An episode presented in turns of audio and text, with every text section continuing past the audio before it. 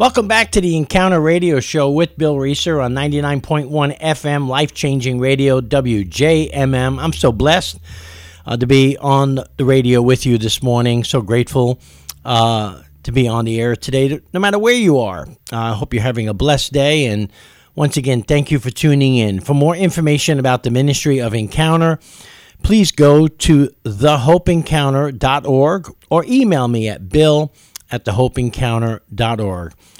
I'm super blessed and super excited uh, that it's Christmas week. Uh, one week, uh, actually, just a week before Christmas. And uh, so I want to talk to you all week about Christmas, about the message of Christmas, about the meaning of Christmas, and read some Christmas scriptures to you, share some things from my heart about Christmas to you. To me, it's the greatest time of year uh, for so many reasons. Um, that heaven came into humanity to rescue us, to save us, because we needed saving, and we we needed a savior. And uh, I love the story. Uh, every year I, I read the story out of Luke. Uh, today I'll read uh, from Luke chapter 2, verse 8, which says, And there were shepherds living out in the fields nearby, keeping watch over their flocks at night. An angel of the Lord appeared to them, and the glory of the Lord shone around them, and they were terrified. But the angel said to them, Do not be afraid. I bring you good news of great joy that will be for all the people. Today, in the town of David, a Savior has been born to you. He is Christ the Lord. And this will be a sign to you. You will find a baby wrapped in cloth and lying in a manger. Now, this is an amazing scene right here. Uh, and the summary of it all it's good news, great joy for all people, including you listening and me on the air today. It's for all of us. I love I heard the story many, many years ago about a couple who had been married for 50 years that was celebrating Christmas, and they wanted their adult children who lived out of state to come home and be a part of the Christmas celebration. But both of their kids, the son and the daughter, had their own families, their own lives, and they told mom and dad that they wouldn't be coming home for Christmas. So the father called the son and said, Son, I have some really bad news for you.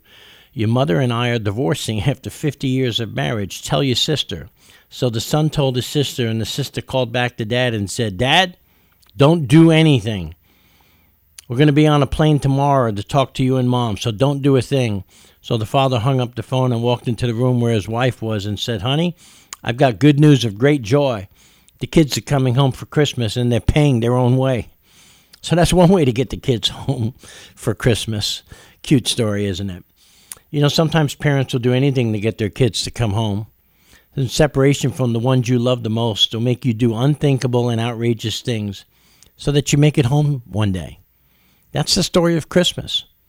We celebrate Christmas because the good news that will bring you great joy, even you, even me, is that Jesus came to save us from our sins. So we can come home to heaven one day and live forever. I, I, I love this thought uh, from Pastor uh, David Jeremiah that I heard on this radio station. He said, He came to be like us on Christmas so that one day we would be like him. And that's the story of Christmas. My dear friend Paul Westphal, an NBA Hall of Famer, who was a Hall of Faith saved All Star for the Kingdom of Heaven, way more than he was a Hall of Fame inductee, uh, an NBA uh, basketball great. Um, this coming January will, will mark three years since his passing uh, from this world to his home in heaven. You know, Christians are the only people in the world who can grieve and have joy at the same time. Have you ever thought about that? And whenever I was invited to, to Paul's home, Paul would say this phrase in Spanish to me all the time Mi casa, su casa. My house is your house. Mi casa es su casa. My home is your home. And this Christmas, you may be here because it's a family tradition to go to church, go to a, a Christmas Eve service, a midnight mass. Uh, maybe it's the only time you ever go to church or Uh, or, or maybe you'll go to church because you have a need. You may be hurting because you've lost someone dear to you. I know so many people who have just recently lost someone they love, or a relationship has ended that's left you shattered. Maybe you have a bad diagnosis. Uh, there's some dear friends that just been diagnosed with, with some things, but we know that God's still a healer. Or some people are going through financial hardship. It's for so many people, it's not always the most wonderful time of the year. It's not always the most joyous time of the year. But even during the most challenging seasons, there's always hope, peace, and joy that the babe who came for us in a manger is collecting our tears in a bottle and recording every restless night, knowing that one day he will wipe every tear from our eyes. I love this. I love this scripture in Psalm 56 8. You have kept count of my tossings, put my tears in your bottle. Are they not in your book? I love that. That God keeps a record of our tears and, he, and a great promise in Revelation that one day He will wipe every tear from our eyes. You know, each of us have unique experiences in life, but we have to ask the question why are we listening to this radio show? Why? What? What am I doing this Christmas season? And at church, and my church, if you were to come to my Christmas service, I would ask you, why are you at this service? And here's what I would simply tell you you're here to celebrate the birth of Jesus. And you have come to the home of our Savior to do that this Christmas Eve. What do I mean by that? You see, the church is the home of God on earth. Mi casa es su casa. And our home is your home. And the story of Christmas is that Jesus left his home in heaven so that you can have a home in heaven. Jesus left his home in heaven so he can have a home in your heart.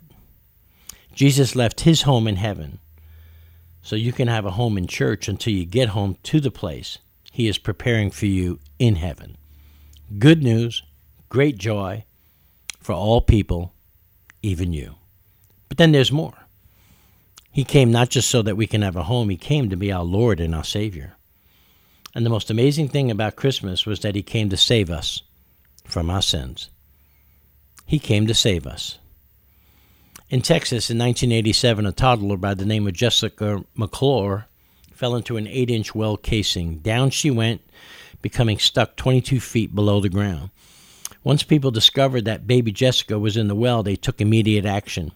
They didn't tell her to find a way to uh, climb back up, and they just didn't shout happy thoughts to encourage her. No, they went down to where she was and they got her. They did whatever it took. Rescuers worked nonstop for 58 hours to free her. In the Garden of Eden, Adam and Eve fell. Down they went, dragging all humanity, including us, with them into the darkness and death of sin. And what did God do? He didn't tell us to find our own way out of the mess that we were in. He did more than shout down happy thoughts to us from heaven. No, He came down to where we were and He got us. And He rescued us. That's what Christmas is all about. Jesus coming down to rescue us, to do whatever it took to deliver us from sure death. See, God became a human. God didn't send the messenger, God sent the message himself. God didn't send someone to redeem you, He came Himself. I love this story of a judge, and I, I, I know some judges, and I know this scenario is being played out all the time in many different places with many friends of judges all over the country. And people do this all the time. Uh, one of one of uh, this judge's friends came to him and asked him to take care of a speeding ticket for him, and the judge and the judge said, "Sure, I'll take care of it for you." And the friend saw the judge sometime later and said, "Hey, thanks for dismissing that ticket." And the judge said, "I didn't dismiss it. I paid it." Oh, I didn't want you to pay it. I wanted you to sort of do your uh, judge thing and sort of take care of it, you know, make it disappear. And the judge said, Well, let me ask you a question. Were you guilty? The guy said, Yeah. And then he said, Well, justice demanded that the penalty be paid. And if I'm a righteous judge, I can't dismiss the charges against you. But I took great delight in paying it myself. You see, so many people think that God dismisses the charges against us. He didn't. He paid the penalty himself, He took care of it. God paid for the charges himself by becoming a human and being born of a virgin to save us from our sins. God became fully human, fully God, fully man. That's why Isaiah 9 6 For unto us a child is born, unto us a son is given. He came as a man, and he came as the Son of God. He redeemed us himself. He didn't say, Do this to get to heaven. That's religion. He said, Accept what I've done for you to get to heaven. Now that's relationship. See, religion is man's attempt to, to get to God. Christianity is God's attempt to get to us. He simply said, if, if you believe in me, and when I think about Jesus paying for our sins personally, I think about what if Adam had not been with Eve when she sinned? I heard uh, David uh, uh, Morris uh, talk about this uh, down at Gateway. This was just a, something I'd never thought about. He said, now he he was with Eve. He didn't lead her, protect her, and, and both of them sinned. And, I'm, and, and he gave an illustration of a scenario that's worth thinking about on Christmas Eve. He said, What if Adam had been on the other side of the garden and he was not there when Eve sinned? If he was on the other side of the garden and not with her, then a conversation would have had to take place. That conversation that, that God would have to go to Adam would have sounded like this Son, I'm sorry to have to tell you, but your bride has sinned. She's going to die. She's going to die. Well, we know that didn't happen, but I think a conversation like that did take place. I think God the Father had to say to God the Son after Adam and Eve sinned, I think he had to say, I'm so sorry to have to tell you this, my son. But your bride that I created for you has sinned. She's going to die. And I think Jesus said, But I don't want her to die. I think the father would have said, But the penalty for sin is death, and she has to die. She's going to die. And then Jesus said, I'll die for her. I'll die so that she can live. And Christmas is the amazing story that God became a human and died for his creation. And that's why we celebrate and sing songs about Christmas. And if you're listening on the Encounter Radio Show, I don't want you to miss why there's a Christmas. That a Savior was born as a baby, lived a sinless life to pay the penalty for all our sins. Good news, great joy for all people, even you. It's the greatest present you could ever receive. It's the greatest present that you could ever give out. And that's the love, that's the peace, that's the grace, that's the eternal destiny of having a relationship with Jesus Christ. So, who is Jesus? Well, he's the Son of God. But who is he to you if you're listening on the Encounter Radio Show?